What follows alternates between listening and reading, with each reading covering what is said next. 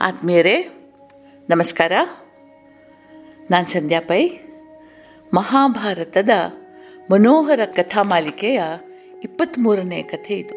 ಪಾಂಚಾಲದತ್ತ ಪ್ರಯಾಣ ಬೆಳೆಸಿದ ಪಾಂಡವರು ಹಳ್ಳ ತಿಟ್ಟುಗಳಿಲ್ಲದ, ಸಮಕಟ್ಟಾದ ಉತ್ತರದ ಹಾದಿಯನ್ನು ಹಿಡಿದು ಒಂದೇ ಸಮನೆ ಒಂದು ಹಗಲು, ಒಂದು ರಾತ್ರಿ ನಡೆದು ಸೋಮ ಶ್ರಯಾಣ ಎಂಬ ಗಂಗಾ ತೀರದಲ್ಲಿದ್ದ ತೀರ್ಥಕ್ಷೇತ್ರವನ್ನು ತಲುಪಿದ್ರು. ಅವರು ಇಲ್ಲಿಗೆ ಮುಟ್ಟುವ ಕತ್ಲಾಗಿತ್ತು. ಆ ವೇಳೆಗೆ ಸರಿಯಾಗಿ ಅಂಗಾರಪರ್ಣ ಎಂಬ ಗಂಧರ್ವನೊಬ್ಬ ತನ್ನ ಪತ್ನಿ ಕುಂಭೀನಸಿಯೊಂದಿಗೆ ಜಲಕ್ರೀಡೆ ಆಡ್ತಾ ಇದ್ದ. ಇವನ ಏಕಾಂತಕ್ಕೆ ಪಾಂಡವರ ಆಗಮನದಿಂದ ತೊಂದರೆ ಆಯಿತು. ಅದು ಪತ್ನಿಯ ಮುಂದೆ. ಅಂಗಾರಪರ್ಣ ನೀರಿನಿಂದ ಮೇಲ್ ಬಂದು, ಆಗಂತುಕರೇ ಸೂರ್ಯಾಸ್ತ ಕಾಲದಲ್ಲಿ ಮೊದಲ ಎಂಬತ್ತು ಲವಕಾಲವನ್ನ ಯಕ್ಷ, ಗಂಧರ್ವ, ರಾಕ್ಷಸರ ಸಂಚಾರ ಕಾಲ ಅಂತ ಕರೀತಾರೆ. ಉಳಿದ ಕಾಲ ಅಂದ್ರೆ ಹಗಲು ಹೊತ್ತು ಮಾತ್ರ ಮನುಷ್ಯ ಸಂಚಾರ ಯೋಗ್ಯ ಅಂತ ನಿಗದಿಸಲ್ಪಟ್ಟಿದೆ. ಮಾತ್ರವಲ್ಲ, ನಾನು ಈ ವನ ಪ್ರದೇಶದ ಒಡೆಯನಾಗಿರೋದ್ರಿಂದ ಇದನ್ನು ಅಂಗಾರಪರ್ಣ ವನ ಅಂತಲೂ ಕರೀತಾರೆ. ನನ್ನ ಅನುಮತಿ ಇಲ್ಲದೆ ಇಲ್ಲಿ ಪ್ರವೇಶಿಸುವವರಿಗೆ ಮರಣದಂಡನೆಯೇ ಶಿಕ್ಷೆ ಅಂತ ಹೇಳಿ ಹೂಂಕರಿಸಿದ ಅರ್ಜುನನಿಗೆ ಕೋಪ ಬಂತು ದುರಹಂಕಾರಿ ಮೂಢ ಗಂಧರ್ವನೇ ಈ ಪಾವನೆ ಗಂಗೆ ಯಾರು ಸೊತ್ತು ಅಲ್ಲ? ಪ್ರಾಚೀನದಲ್ಲಿ ಹಿಮವತ್ ಪರ್ವತದ ಸ್ವರ್ಣ ಶಿಖರದಲ್ಲಿ ಹುಟ್ಟಿದ ಇವಳು ಗಂಗಾ, ಯಮುನಾ, ಸರಸ್ವತಿ, ಗೋಮತಿ ರಥಸ್ಥ, ಸರಯು ಮತ್ತು ಗಂಡಕಿ ಎಂಬ ಏಳು ವಿಭಾಗಗಳಾಗಿ ಹರಿದಳು. ಎಷ್ಟು ಚೆನ್ನಾಗಿ ಈ ನದಿಯ ಹರಿವನ್ನು ಹೇಳ್ತಾರೆ ನೋಡಿ. ಈ ಪಾವನ ಗಂಗೆ ಯಾರು ಸೊತ್ತು ಅಲ್ಲ. ಪ್ರಾಚೀನದಲ್ಲಿ ಹಿಮವತ್ ಪರ್ವತದ ಸ್ವರ್ಣ ಶಿಖರದಲ್ಲಿ ಹುಟ್ಟಿದ ಇವಳು ಗಂಗಾ, ಯಮುನಾ, ಸರಸ್ವತಿ, ಗೋಮತಿ ರಥಸ್ಥ ಸರಯು ಮತ್ತು ಗಂಡಕಿ ಎಂಬ ಏಳು ವಿಭಾಗಗಳಾಗಿ ಹರಿದಳು. ದೇವಲೋಕದಲ್ಲಿ ಅಲಕನಂದ, ಪಿತೃಲೋಕದಲ್ಲಿ ವೈತರಣಿ ಎಂಬ ಹೆಸರೂ ಇವಳಿಗಿದೆ. ಸ್ಪರ್ಶಿಸಿದವರ ಪಾಪ ಕಳೆದವಳಾಗಿ ಇವಳ ಆಶ್ರಯಕ್ಕೆ ಬಂದ ನಮ್ಮನ್ನ ತಡಿತಾ ಇರುವ ನಿನಗೆ ತಕ್ಕ ಶಾಸ್ತಿ ಆಗಬೇಕು ಅಂತ ಹೇಳ್ತಾ ತನ್ನ ಧನುರ್ಬಾಣಗಳನ್ನು ಕೈಗೆತ್ತಿಕೊಂಡು ಎದ್ದು ನಿಂತ ಅರ್ಜುನ ಅಂಗಾರಪರ್ಣರ ಮಧ್ಯೆ ಹೊಡೆದಾಟ ನಡೆದು ಅರ್ಜುನನ ಬಾಣಗಳ ಹೊಡೆತಕ್ಕೆ ಅವನ ರಥ ಅಶ್ವಗಳು ಛಿದ್ರ ಛಿದ್ರವಾದವು, ಅವನ ನೆಲಕ್ಕೆ ಬಿದ್ಬಿಟ್ಟ. ಇಲ್ಲಿವರೆಗೆ ಕುತೂಹಲದಿಂದ ನೋಡ್ತಾ ಇದ್ದ ಕುಂಭಿನಸಿ ಗಾಬರಿಯಾದ್ಲು. ಒಡನೆ ಅರ್ಜುನನಿಗೆ ನಮಸ್ಕರಿಸಿ, ಅರ್ಜುನನೇ, ದಯಮಾಡಿ ನನ್ನ ಪತಿಗೆ ಪ್ರಾಣದಾನ ಮಾಡು ಅಂತ ಅಂಗಲಾಚಿದಳು. ಅರ್ಜುನ ಅಂಗಾರಪರ್ಣನನ್ನ ಬಿಟ್ಟುಬಿಟ್ಟ ಈಗ ಗಂಧರ್ವನಿಗೆ ನಾಚಿಕೆಯಾಯಿತು. ಅವನು ತಲೆಬಾಗಿ, ಅರ್ಜುನ, ನಿನ್ನಿಂದ ಪರಾಜಿತನಾಗಲೂ ಭಾಗ್ಯ ಬೇಕು. ನನಗೆ ಪ್ರಾಣದಾನ ಮಾಡಿದ್ದಕ್ಕೆ ಪ್ರತಿಯಾಗಿ ಮಾಯಾ ಯುದ್ಧ ಪ್ರಕ್ರಿಯೆಯಾದ ಚಾಕ್ಷುಷಿ ಎಂಬ ವಿದ್ಯೆಯನ್ನ, ಚಾಕ್ಷುಷಿ ಅಂತಂದ್ರೆ ಕಣ್ಣುಗಳಿಗೆ ಕಾಣದೆ ಹೋಗುವುದು ಸಂಮೋಹನಾಸ್ತ್ರ ಎಂಬ ವಿದ್ಯೆಯನ್ನ ನಿನಗೆ ಉಪದೇಶಿಸ್ತೀನಿ. ಈ ವಿದ್ಯೆಯ ಉಪದೇಶ ಪಡೆದವನು ಮೂರು ಲೋಕಗಳಲ್ಲಿರುವ ಯಾವುದೇ ವಸ್ತುವನ್ನ ಸ್ಮರಣ ಮಾತ್ರದಿಂದಲೇ ಯಾವ ರೂಪದಿಂದ ನೋಡಲು ಇಚ್ಛಿಸುತ್ತಾನೋ ಆ ರೂಪದಿಂದ ನೋಡಬಹುದು. ಗಂಧರ್ವರು ಮನುಷ್ಯರಿಗಿಂತ ಶ್ರೇಷ್ಠ ಅನ್ನಿಸಿಕೊಳ್ಳುವುದು ಈ ವಿದ್ಯೆಯಿಂದಲೇ. ಈ ವಿದ್ಯೆಯಿಂದ ನಾವು ಗಂಧರ್ವರು ದೇವತೆಗಳಿಗೆ ಸಮಾನರು ಅಂತ ಪರಿಗಣಿಸಲ್ಪಟ್ಟಿದ್ದೇವೆ. ಮಾತ್ರ ಅಲ್ಲ ನೀನು ಐದು ಮಂದಿ ಸಹೋದರರಿಗೆ ಮನೋವೇಗದಲ್ಲಿ ಸಂಚರಿಸುವ ಶಕ್ತಿ ಇರುವ, ಗಂಧರ್ವ ಲೋಕದಲ್ಲಿ ದಿವ್ಯ ರೂಪದಿಂದ ಹುಟ್ಟಿರುವ ನೂರು ನೂರು ಅಶ್ವಗಳನ್ನು ಉಡುಗೊರೆಯಾಗಿ ಕೊಡ್ತಾ ಇದ್ದೀನಿ. ಇವು ಯಜಮಾನ ಇಚ್ಛಿಸಿದ ವರ್ಣವನ್ನು ತಾಳಬಲ್ಲವು, ಅವನು ಇಚ್ಛಿಸಿದ ವೇಗದಿಂದ ಸಂಚರಿಸಲ್ಬಲ್ಲವು. ಈ ಕೊಡುಗೆಗಳನ್ನು ದಾನ ಅಂತ ತಿಳ್ಕೊಳ್ಬೇಡ. ಇವು ನಾನು ನಿನ್ನಿಂದ ಬಯಸುವ ಸ್ನೇಹಕ್ಕೆ ಸಲ್ಲುವ ಉಡುಗೊರೆಗಳು ಮಾತ್ರ ಅಂತ ಹೇಳಿದ. ಇವನ ಮಾತುಗಳನ್ನು ಕೇಳ್ತಾ ಇದ್ದ ಯುಧಿಷ್ಠಿರ ಮುಂದೆ ಬಂದು, ಗಂಧರ್ವ ಶ್ರೇಷ್ಠನೇ, ನಾವು ಧರ್ಮಾತ್ಮರಾಗಿರುವಾಗಲೂ, ವೇದ ವೇದಾಂಗ ಪಾರಂಗತರಾಗಿರುವಾಗಲೂ ನೀನು ನಮ್ಮನ್ನು ತಿರಸ್ಕರಿಸಿದ ಕಾರಣ ಏನು? ಅಂತ ಕೇಳ್ದ. ಇವನಂದ, ಪಾಂಡುಪುತ್ರರೇ ನೀವು ಬ್ರಹ್ಮಚರ್ಯಾಶ್ರಮ ದಾಟಿದವರು. ಆದರೆ ಇನ್ನೂ ಗೃಹಸ್ಥಾಶ್ರಮ ಸ್ವೀಕರಿಸಲಿಲ್ಲ. ನೀವು ಔಪಾಸಾಗ್ನಿಯ ಸಮೇತರಾಗಿಲ್ಲ. ನಿಯಮಿತವಾದ ಒಂದು ಆಶ್ರಮ ಧರ್ಮವಿಲ್ಲದ ನೀವು ಬ್ರಾಹ್ಮಣರೊಂದಿಗೆ ಬಂದಿಲ್ಲ. ಕ್ಷತ್ರಿಯನಾದವನು ಪಂಚೇಂದ್ರಿಯಗಳನ್ನು ಜಯಿಸಿದ ಬ್ರಾಹ್ಮಣನೊಬ್ಬನನ್ನು ಮುಂದಿಟ್ಟು ಸಂಚರಿಸಬೇಕಿತ್ತು. ಪುರೋಹಿತರು ವೇದ ವೇದಾಂಗಗಳಲ್ಲಿ ಪರಿಣಿತಿ, ಸತ್ಯಸಂಧತೆ ಪರಿಶುದ್ಧತೆ, ಧರ್ಮನಿಷ್ಠೆ ಮತ್ತು ಆತ್ಮ ಸಂಯಮ ಹೊಂದಿರಬೇಕು. ನೀತಿ ಶಾಸ್ತ್ರದಲ್ಲಿ ಪರಿಣಿತನಾಗಿರಬೇಕು. ಉತ್ತಮ ವಾಕ್ಚಾತುರ್ಯ ಹೊಂದಿರಬೇಕು. ನೀವು ಇಂಥ ಬ್ರಾಹ್ಮಣರಿಂದ ಕಲ್ಮಾಶಪಾದನ ರಾಜನ ಶಾಪವು, ಶಾಪ ಕೂಡ ಪರಿಹಾರವಾದ ಕತೆ ಕೇಳಿರಬಹುದು ಅಂದ. ಆಗ ಅರ್ಜುನ, ಚಿತ್ರರಥ, ಯಾರು ಈ ಕಲ್ಮಾಶಪಾದ? ಅವನಿಗೆ ಶಾಪ ಕೊಟ್ಟವ್ರು ಯಾರು? ವಿಮೋಚನೆ ಹೇಗಾಯ್ತು ಅಂತ ಹೇಳಿ ಕೇಳಿದ.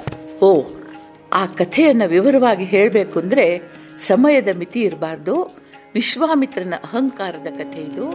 ಕುಶಿಕ ಮಹಾರಾಜನಿಗೆ ಗಾಧಿ ಎಂಬ ಹೆಸರಿನ ಮಗ ಇದ್ದ ಶತ್ರು ಭಯಂಕರನು ಅಗಾಧ ಸಿರಿವಂತನು, ಚತುರಂಗ ಬಲದಿಂದಲೂ ಕೂಡಿದವನು ಆದ ಇವನು ವಿಶ್ವಾಮಿತ್ರ ಎಂಬ ಹೆಸರಿನಿಂದಲೂ ಪ್ರಸಿದ್ಧನಾಗಿದ್ದ. ಒಮ್ಮೆ ಬೇಟೆಗೆಂತ ಹೋದವನಿಗೆ ವಶಿಷ್ಠರ ಆಶ್ರಮ ಕಂಡಿತು. ಹಸಿವು ಬಾಯಾರಿಕೆಗಳಿಂದ ಬಳಲಿ ಬಂದ ರಾಜ ಮತ್ತವನ ಪರಿವಾರವನ್ನ ವಶಿಷ್ಠರು ಆದರಪೂರ್ವಕವಾಗಿ ಸತ್ಕರಿಸಿದ್ರು. ಬಲು ಸ್ವಾದಿಷ್ಟವಾದ ರಾಜಭೋಜನದಿಂದ ರಾಜ ಮತ್ತವನ ಪರಿವಾರ ಸಂತುಷ್ಟವಾಯಿತು. ಇದರೊಂದಿಗೆ ವಿಶ್ವಾಮಿತ್ರನ ಮನಸ್ಸಿನಲ್ಲಿ ಒಂದು ಸಂಶಯವೂ ಉಂಟಾಯಿತು. ಈ ಕಾಡಿನ ಮಧ್ಯದಲ್ಲಿ, ಅರಣ್ಯದ ಮಧ್ಯದಲ್ಲಿ ಈ ಮಹರ್ಷಿ ತಮಗೆ ಈ ಪರಿಯ ಭಕ್ಷ್ಯ ಭೋಜ್ಯಗಳನ್ನು ಯಾವುದೇ ಮುನ್ಸೂಚನೆ ನೀಡದೆ ಬಂದವರಿಗೆ ಬಡಿಸಿದ್ದು ಹೇಗೆ ಅಂತ. ಹಾಗೆ ಪ್ರಶ್ನಿಸಿದಾಗ ವಶಿಷ್ಠರು ದೇವಲೋಕದ ಕಾಮಧೇನುವಾದ ನಂದನಿಯನ್ನ ತೋರಿಸಿದ್ರು. ಈ ಕಾಮಧೇನು ಬೇಡಿದ್ದನ್ನು ನೀಡುವ ಕಲ್ಪವೃಕ್ಷ ಬರೀ ಆಹಾರ ಮಾತ್ರ ಅಲ್ಲ, ಧನ, ಕನಕ ಇತ್ಯಾದಿಗಳನ್ನು ಇದು ಕೊಡ್ತದೆ ಅಂತಂದ್ರು. ವಿಶ್ವಾಮಿತ್ರನಿಗೆ ನಂದಿನಿಯನ್ನ ತನ್ನದಾಗಿರಿಸಿಕೊಳ್ಬೇಕು ಅನಿಸಿತು. ವಶಿಷ್ಠರೇ ಹತ್ತು ಸಾವಿರ ಸುಪುಷ್ಟ ಸುಂದರ ಅತ್ಯುತ್ತಮ ತಳಿಯ ಗೋವುಗಳನ್ನು ನಿಮಗೆ ಕೊಡ್ತೀನಿ. ಅದಕ್ಕೆ ಬದಲಾಗಿ ಈ ನಂದಿಯನ್ನ ಕೊಡಿ ಅಂತಂದ್ರು. ವಶಿಷ್ಠರು ಒಪ್ಪಲಿಲ್ಲ. ರಾಜನೇ ಯಜ್ಞ ಯಾಗಾದಿಗಳ ಹೋಮ ವಸ್ತುಗಳಿಗಾಗಿ ಪಿತೃ ಕಾರ್ಯ ಸಾಮಗ್ರಿಗಳಿಗಾಗಿ ಅತಿಥಿ ಸತ್ಕಾರ, ದೇವ ಪೂಜೆಗಳಿಗೆ ಮಾತ್ರ ಈ ನಂದಿನಿಯ ಔದಾರ್ಯ ಬಳಸ್ಕೊಳ್ಬಹುದು. ಈ ಕಾರಣದಿಂದ ನಾನು ನಿಮಗೆ ನಂದಿನಿಯನ್ನು ಕೊಡೋಕ್ಕಾಗಲ್ಲ ಅಂತಂದ ಅನುನಯದಿಂದ. ವಿಶ್ವಾಮಿತ್ರನಿಗೆ ಕೋಪ ಬಂತು. ನಾನು ಕ್ಷತ್ರಿಯ, ಈ ರಾಜದ ರಾಜ, ನಾನು ವಿನಯದಿಂದ ತಮ್ಮಲ್ಲಿ ಬೇಡಿಕೊಂಡದ್ದನ್ನು, ನನ್ನ ಬಲಹೀನತೆಯ ಕುರುಹು ಅಂತ ಭಾವಿಸಬೇಡಿ. ನಾನು ಬಯಸಿದರೆ ಬಲಾತ್ಕಾರದಿಂದ ನಂದಿನಿಯನ್ನು ಎಳೆದೊಯ್ಯಬಲ್ಲೆ. ನಿಮಗೆ ನನ್ನ ಅರ್ಧ ರಾಜ್ಯ ಕೊಡ್ತೀನಿ. ಈ ಕಾಮಧೇನುವನ್ನು ನನಗೆ ಕೊಡಿ ಅಂತ. ವಶಿಷ್ಠರಿಗೆ ರಾಜ್ಯ, ಕೋಶ, ಸಿರಿ, ಸಂಪತ್ತುಗಳ ಆಮಿಷ ಇರಲಿಲ್ಲ. ರಾಜ ರಾಜ್ಯ ಸಿರು ಸಂಪತ್ತುಗಳಿಂದ ನನಗೇನು ಆಗಬೇಕಂತಿಲ್ಲ, ನಾವು ಆಶ್ರಮವಾಸಿಗಳು ಅಂದರು. ಈಗ ವಿಶ್ವಾಮಿತ್ರನಿಗೆ ತಡಿಲಿಕ್ಕಾಗಲಿಲ್ಲ, ಸೈನಿಕರಿಗೆ ನಂದಿನಿಯನ್ನು ಎಳ್ಕೊಂಡು ಹೋಗುವಂತೆ ಆಜ್ಞೆ ಕೊಟ್ಟ.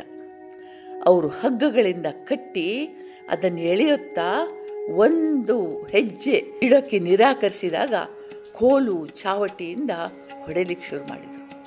ಅದು ಅಂಬಾ ಅಂಬಾ ಅಂತ ಆಕ್ರಂದನ ಮಾಡ್ತಾ, ಕಣ್ಣೀರು ಹಾಕ್ತಾ, ತಂದೆ, ಈ ಕ್ರೂರರು ನನಗೆ ಎಷ್ಟು ಹಿಂಸೆ ಮಾಡ್ತಾ ಇದ್ರು, ನೀವು ಯಾಕೆ ಸಹಾಯಕ್ಕೆ ಬರ್ತಾ ಇಲ್ಲ?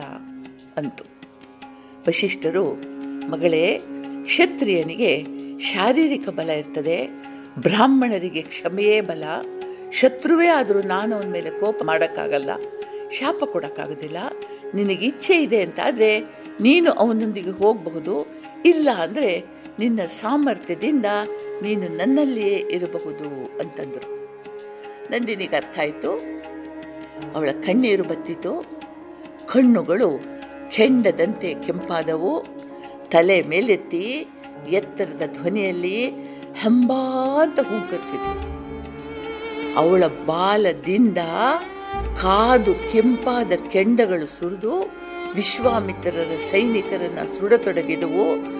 ಅನಂತರ ಅವಳ ಕೆಚ್ಚಲಿನಿಂದ ದ್ರಾವಿಡ ಮತ್ತು ಶಕ ಸೈನ್ಯಗಳು, ಬಾಲದಿಂದ ಪಹ್ಲವ ಸೈನ್ಯವು, ಸಗಣಿ ಮೂತ್ರದಿಂದ ಶಬರ ಸೈನ್ಯವು, ಯೋನಿಯಿಂದ ಯವನ ಸೈನ್ಯವು, ಬಾಯಿಯ ನೊರೆಯಿಂದ ಪೌಂಡ್ರರು, ಕಿರಾತರು, ಯವನರು, ಸಿಂಹಳರು, ಬರ್ಬರರು, ಖಸರು, ಚಿಬುಕರು ಪುಲಿಂದರು ಚೀಣರು, ಹೂಣರು, ಕೇರಳರು, ಬ್ಲೈಂಚರು ಉತ್ಪನ್ನರಾಗಿ ವಿಶ್ವಾಮಿತ್ರನ ಸೈನ್ಯವನ್ನ ಇಪ್ಪತ್ತೇಳು ಮೈಲಿಗಳಷ್ಟು ದೂರ ಓಡಿಸಿಕೊಂಡು ಹೋದರು.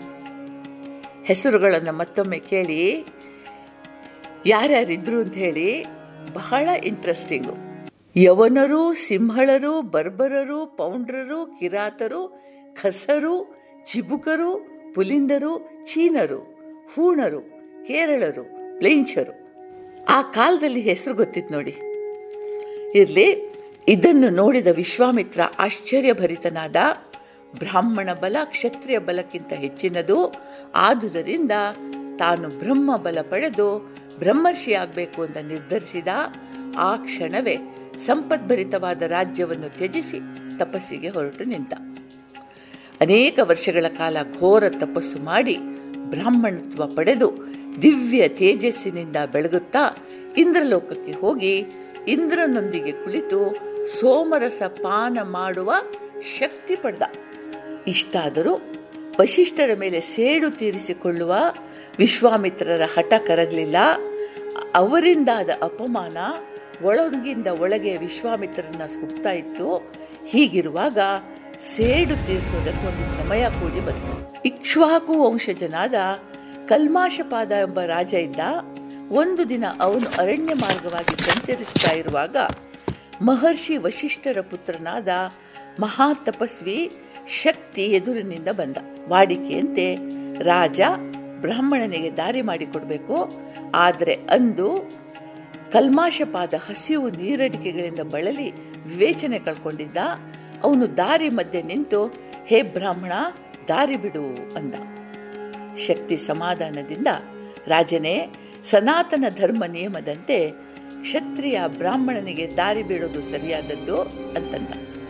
ರಾಜನಿಗೆ ಕೋಪ ಬಂತು. ಕೈಯಲ್ಲಿದ್ದ ಬೆತ್ತದಿಂದ ಶಕ್ತಿಗೆ ರಪ ರಪ ರಪ ರಪ ಹೊಡೆದ. ಶಕ್ತಿ ಕೂಡಲೇ ತುಚ್ಛ ರಾಕ್ಷಸರು ನಿರಪರಾಧಿ ಬ್ರಾಹ್ಮಣರನ್ನ ಹಿಂಸಿಸುವಂತೆ ನೀನು ನನ್ನನ್ನು ಅನ್ಯಾಯವಾಗಿ ಹಿಂಸಿಸಿದೆ. ಆದುದರಿಂದ ನಿನಗೆ ನರಭಕ್ಷಕ ರಾಕ್ಷಸತ್ವ ಉಂಟಾಗಲಿ. ಕೂಡಲೇ ಕಲ್ಮಾಶಪಾದನಿಗೆ ತನ್ನ ತಪ್ಪಿನ ಅರಿವಾಯಿತು. ಇದನ್ನು ಮರೆಯಲ್ಲಿ ನಿಂತು ಗಮನಿಸುತ್ತಿದ್ದ ವಿಶ್ವಾಮಿತ್ರ ತನ್ನ ಬಲವನ್ನು ಉಪಯೋಗಿಸಿ ಕಿಂಕರನೆಂಬ ರಾಕ್ಷಸನನ್ನು ಆಹ್ವಾನಿಸಿ ಕಲ್ಮಾಶಪಾದನ ದೇಹವನ್ನು ಪ್ರವೇಶಿಸುವಂತೆ ಮಾಡಿದ. ತಲೆ ಬೇ, ಬಾಗಿ ಕ್ಷಮೆ ಬೇಡ್ತಾ ಇದ್ದ ರಾಜ ತಲೆ ಎತ್ತಿ ಎದ್ದು ನಿಂತ, ನನ್ನನ್ನು ರಾಕ್ಷಸನನ್ನಾಗಿ ಮಾಡಿದೆಯಲ್ಲ ನರಭಕ್ಷಕನಾಗುವಂತೆ ಮಾಡಿದೆಯಲ್ಲ ನೀನೇ ನನ್ನ ಮೊದಲ ತುತ್ತಾಗು ಅಂತ ಹೇಳಿ ಶಕ್ತಿಯನ್ನು ಹಿಡಿದು ತಿಂದುಬಿಟ್ಟ. ವಿಶ್ವಾಮಿತ್ರ ಇಲ್ಲಿಗೆ ಬಿಡಲಿಲ್ಲ. ವಶಿಷ್ಠರ ಇತರ ನೂರು ಮಕ್ಕಳನ್ನೂ ತಿಂದು ಹಾಕಲು ಉತ್ತೇಜಿಸಿದ. ವಶಿಷ್ಠರ ಶೋಕಕ್ಕೆ ಪಾರವೇ ಇಲ್ಲವಾಯಿತು. ನೂರು ಮಂದಿ ಮಕ್ಕಳನ್ನ ಕಳ್ಕೊಂಡು ಬದುಕಿ ಪ್ರಯೋಜನ ಏನು ಅಂತ ಹೇಳಿ ಪ್ರಾಣ ಕಳ್ಕೊಳ್ಳಕ್ಕೆ ನಿರ್ಧಾರ ಮಾಡಿದ್ರು. ಇಷ್ಟಾದರೂ ವಿಶ್ವಾಮಿತ್ರರ ಮೇಲೆ ಅವರಿಗೆ ಕೋಪ ಬರಲಿಲ್ಲ. ಹೀಗೆ ಸಾಯಲು ನಿರ್ಧರಿಸಿದ ವಶಿಷ್ಠರು ಮೇರು ಪರ್ವತವನ್ನು ಏರಿ ಕೆಳಗೆ ಹಾರಿದ್ರು. ಕಾಳ್ಗಿಚ್ಚಿನಲ್ಲಿ ಹೆಜ್ಜೆ ಹಾಕಿದರು. ಸಮುದ್ರಕ್ಕೆ ಹಾರಿದ್ರು ಇವರ ಪವಿತ್ರ ದೇಹ ಸ್ಪರ್ಶದಿಂದ ಅವೆಲ್ಲ ಶಾಂತವಾದವು. ಕಾಳ್ಗಿಚ್ಚು ನಂದಿ ಹೋಯಿತು. ಭಯಂಕರ ಪ್ರವಾಹದಿಂದ ಹರಿಯುವ ನದಿಯಲ್ಲಿ ಮೈಯನ್ನು ಬಳ್ಳಿಗಳಿಂದ ಕಟ್ಟಿಕೊಂಡು ಹಾರಿದ್ರು. ನದಿಯ ನೀರನ್ನು ಸೋಂಕ್ತಾ ಇರೋ ಹಾಗೆ ಮೈಯನ್ನು ಬಿಗಿದಿದ್ದ ಕಟ್ಟುಗಳು ಪಾಶಗಳು. ಬಿಚ್ಚಿಕೊಂಡವು. ಆ ನದಿಗೆ ವಿಪಾಶ ಅಂತ ಹೆಸರಾಯಿತು. ಮೊಸಳೆ ತಿಮಿಂಗಳಗಳಿಗೆ ಆಹಾರವಾಗ್ತೀನಿ ಅಂತ ನಿರ್ಧರಿಸಿ ಮತ್ತೊಂದು ನದಿಗೆ ಬಿದ್ದರು ಅದು ಏಳು ಕವಲುಗಳಾಗಿ ವಿಭಾಗವಾಗಿ ಅವರನ್ನ ರಕ್ಷಿಸಿತು. ಹೈಮವತಿ ಎಂಬ ಹೆಸರಿನ ಆ ನದಿ ಅಂದಿನಿಂದ ಶತದ್ರು ಅಂತಾಯಿತು. ಹೀಗಿರುವಾಗ ಒಂದು ದಿನ ಅವರ ಮಗ ಶಕ್ತಿಯ ಪತ್ನಿ ಅದೃಶ್ಯಂತಿ ಅವರಿದ್ದಳಿಗೆ ಬಂದ್ಲು.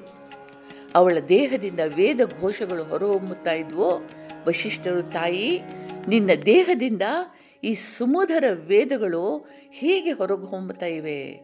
ಅಂತ ಕೇಳಿದರೆ, ಕಳೆದ ಹನ್ನೆರಡು ವರ್ಷಗಳಿಂದ ಶಕ್ತಿಯ ಸುಪುತ್ರ ನನ್ನಲ್ಲಿ ಬೆಳೀತಾ ಇದ್ದಾನೆ ಅಂದ್ಲು. ವಶಿಷ್ಠರಿಗೆ ಪರಮಾನಂದವಾಯಿತು, ತಾನು ಈ ಕನ್ನನಿಗಾಗಿ ಆದರೂ ಬದುಕಿರಬೇಕು ಅಂತ ನಿರ್ಧರಿಸಿ ಸಾಯುವ ಯೋಚನೆಯನ್ನು ಕೈಬಿಟ್ರು. ಹೀಗೆ ಅದೃಶ್ಯಂತಿಯೊಂದಿಗೆ ಬರ್ತಾ ಇರುವಾಗ ದಾರಿಯಲ್ಲಿ ಕಲ್ಮಾಶಪಾದ ತನ್ನ ಭೀಕರ ರೂಪದೊಂದಿಗೆ ಎದುರಿಗೆ ಬಂದ. ವಶಿಷ್ಠರು, ಅವನನ್ನ ತನ್ನ ಮಕ್ಕಳ ಹಂತಕ ಅಂತ ಭಾವಿಸಲಿಲ್ಲ.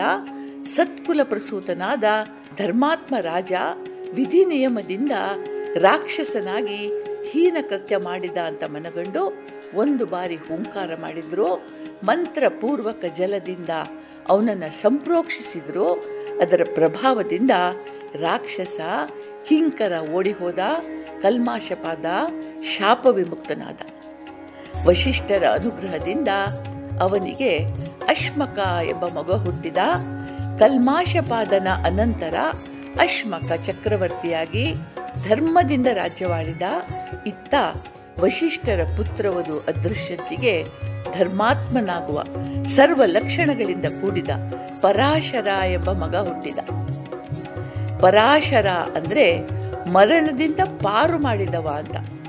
ಹೀಗೆ ಅಂಗಾರಪರ್ಣ ವಶಿಷ್ಠ ವಿಶ್ವಾಮಿತ್ರರ ಕಥೆಯನ್ನು ಮುಗಿಸಿ ಪಾಂಡುಪುತ್ರರೇ, ದೇವಲ ಮಹರ್ಷಿಗಳ ಕೊನೆಯ ತಮ್ಮ ಉತ್ಕೋಚ ತೀರ್ಥರ ಸಮೀಪದ ಆಶ್ರಮದಲ್ಲಿ ತಪೋನಿರತರಾಗಿದ್ದಾರೆ. ಧೌಮ್ಯ ಅಂತವರ ಹೆಸರು. ನನಗೆ ತಿಳಿದಿರುವಂತೆ ಅವರು ನಿಮಗೆ ಯೋಗ್ಯರಾದ ಪುರೋಹಿತರಾಗಿದ್ದಾರೆ ಅಂತ ಹೇಳಿದ ಅರ್ಜುನ. ಗಂಧರ್ವ ರಾಜನಿಗೆ ಆಗ್ನೇಯಾಸ್ತ್ರ ಉಪದೇಶಿಸಿದ. ಅವನು ಉಡುಗೊರೆಯಾಗಿ ನೀಡಿದ ಕುದುರೆಗಳನ್ನು ಅವನಲ್ಲೇ ಬಿಟ್ಟು ಮುಂದೆ ಅಗತ್ಯ ಬಿದ್ದಾಗ ತೆಗೆದುಕೊಳ್ತೀವಿ ಅಂತ ಹೇಳಿದರು. ವೇದ ವೇದಾಂಗ ಪಾರಂಗತರು, ಉದಾರಿಗಳು, ಧರ್ಮವಿದರು ಆದ ಧೌಮ್ಯರು, ಪಾಂಡವರ ಪುರೋಹಿತರಾಗಿರಲು ಅನುಮತಿ ನೀಡಿದರು, ಹೀಗೆ ಒಪ್ಪಿಕೊಂಡ್ರು, ಹೀಗೆ ಪುರೋಹಿತರನ್ನು ಮುಂದಿಟ್ಟುಕೊಂಡು ಪಾಂಡವರು ಪಾಂಚಾಲ ನಗರದತ್ತ ಪ್ರಯಾಣ ಬೆಳೆಸಿದರು. ಪಾಂಚಾಲ ದ್ರೌಪದಿಯ ನಗರ. ಪಾಂಚಾಲಕ್ಕೆ ದೃಪದ ರಾಜ. ಸೊ, ಮುಂದೆ ಅವರು ದೃಪದನ ನಗರಕ್ಕೆ ಪಾಂಚಾಲಕ್ಕೆ ಹೋಗ್ತಾರೆ. ಮುಂದಿನ ಕಥೆನ ಮುಂದಿನ ಸಲ ನೋಡೋಣ. ಅಲ್ಲಿಯವರೆಗೆ ದೇವರು ನಮ್ಮೆಲ್ಲರಿಗೂ ಒಳ್ಳೇದು ಮಾಡಲಿ. जय हिंद।